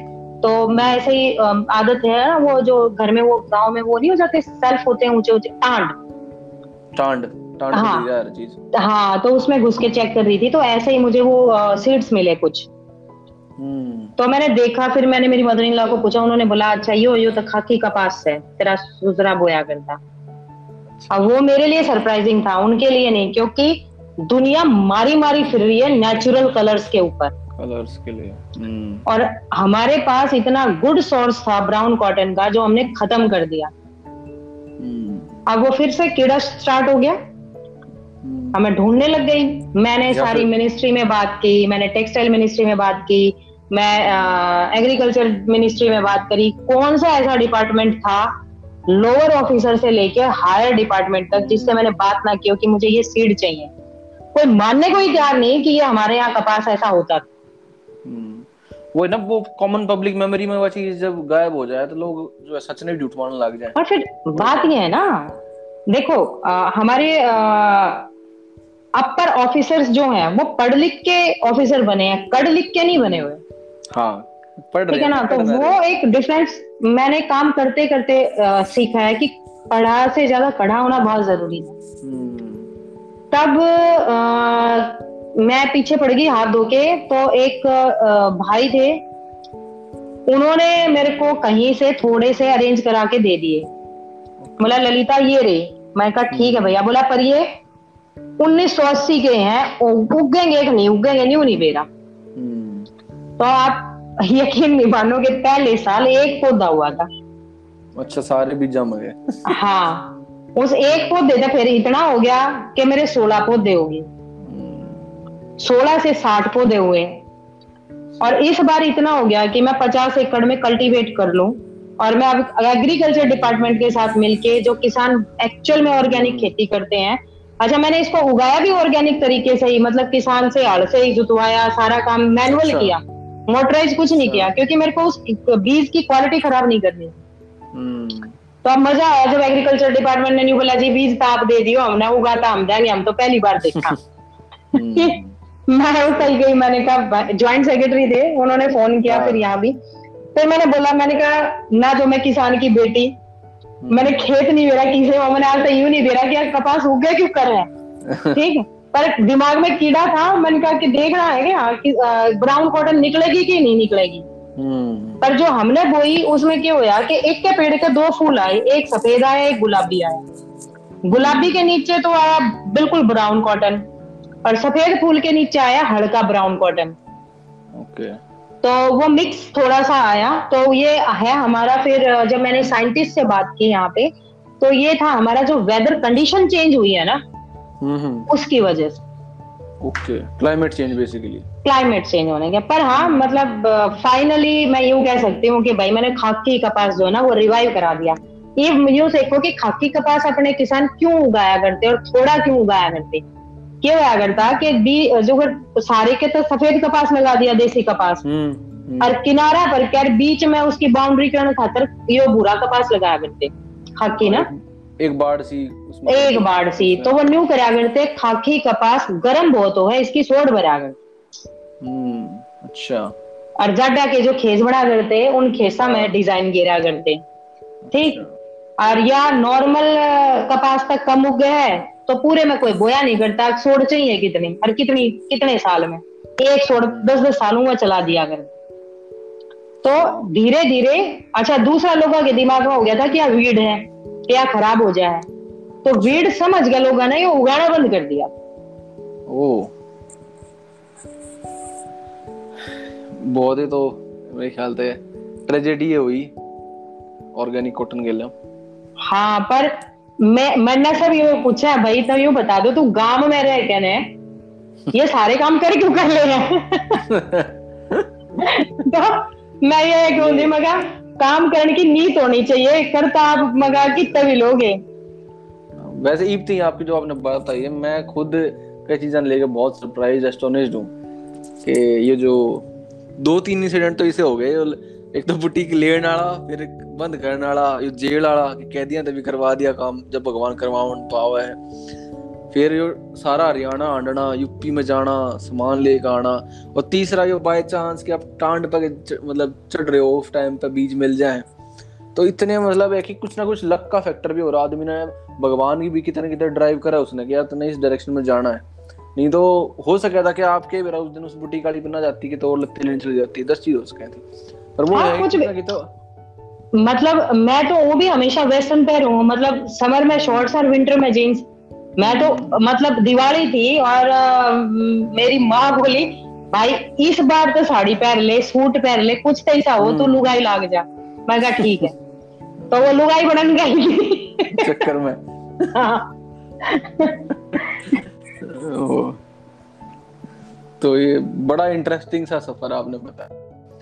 और कॉटन की हमने बात कर ली, हमने तो मतलब बहुत चीज़ों के बारे में बात कर ली एपिसोड में। साड़ी से लेके जो था भी कोई डिस्कशन में कि हम ये भी चीज़ छेड़नी है हमने।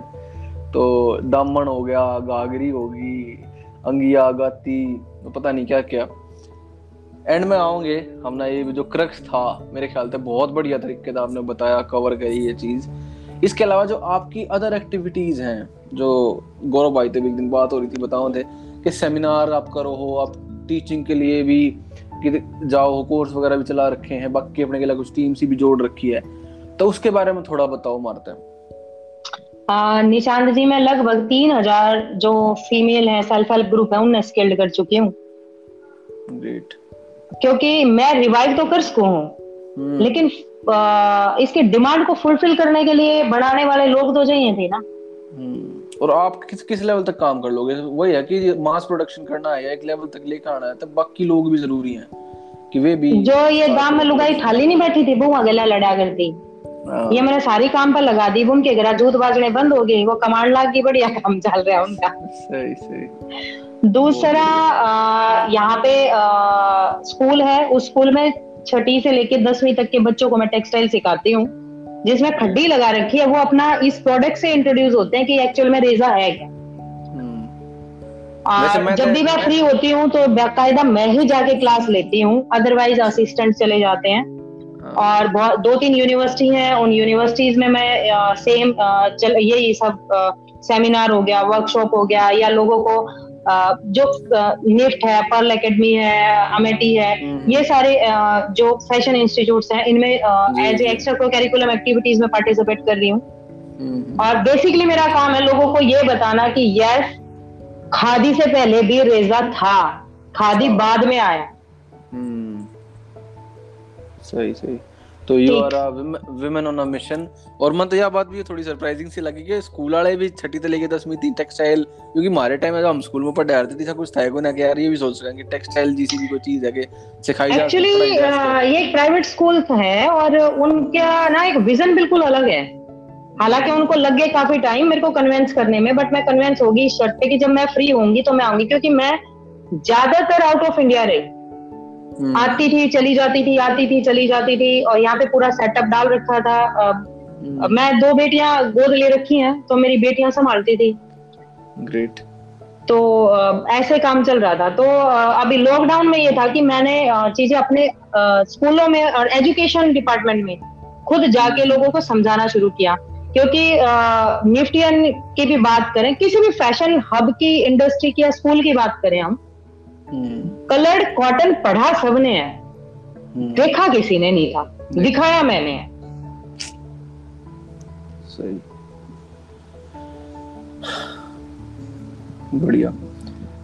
तो, तो हाँ दिखाया आपने सिखाया आपने। आगे और क्या प्लान है इसके? मतलब एक तो थोड़ा बहुत जितना मैंने आपको फॉलो करा है थोड़ा खुद भी जितनी रिसर्च करी थोड़ा सपोर्ट है गवर्नमेंट की तरफ़ से भी मीडिया भी थोड़ा हाईलाइट करा है इस चीज़ ने कि समथिंग न्यू दैट्स गुड लेकिन आपके पर्सनल लेवल पे आगे इस जर्नी ने, जो 10-15 साल की जर्नी रही मैं कहूँगा from a crime reporter to and man agriculturist तो वो थोड़ा और उसने हम एक्सटेंड कर दे बूटी गाड़ी ने भी छोड़ गए कि कित क्राइम रिपोर्ट कर रहे थे कित खेत में आ गई।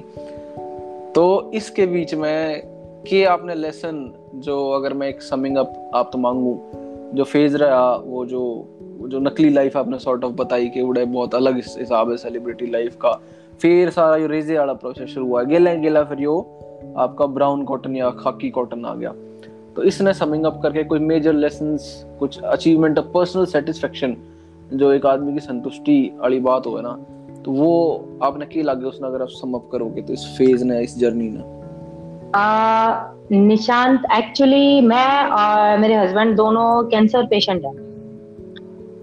और मैं एक्चुअली मेरा सस्टेनेबल और इन सब चीज़ों में टर्न मैं एकदम पेज थ्री लाइफ जी के आई थी और वही जीती थी चेंज होने के पीछे कहीं ना कहीं ये एक बहुत बड़ा कॉज था मेरा कि मेरे हस्बैंड ने कभी कोई नशा नहीं किया, कुछ नहीं किया और कुल अट्ठाईस साल की उम्र में उसको कैंसर हो गया।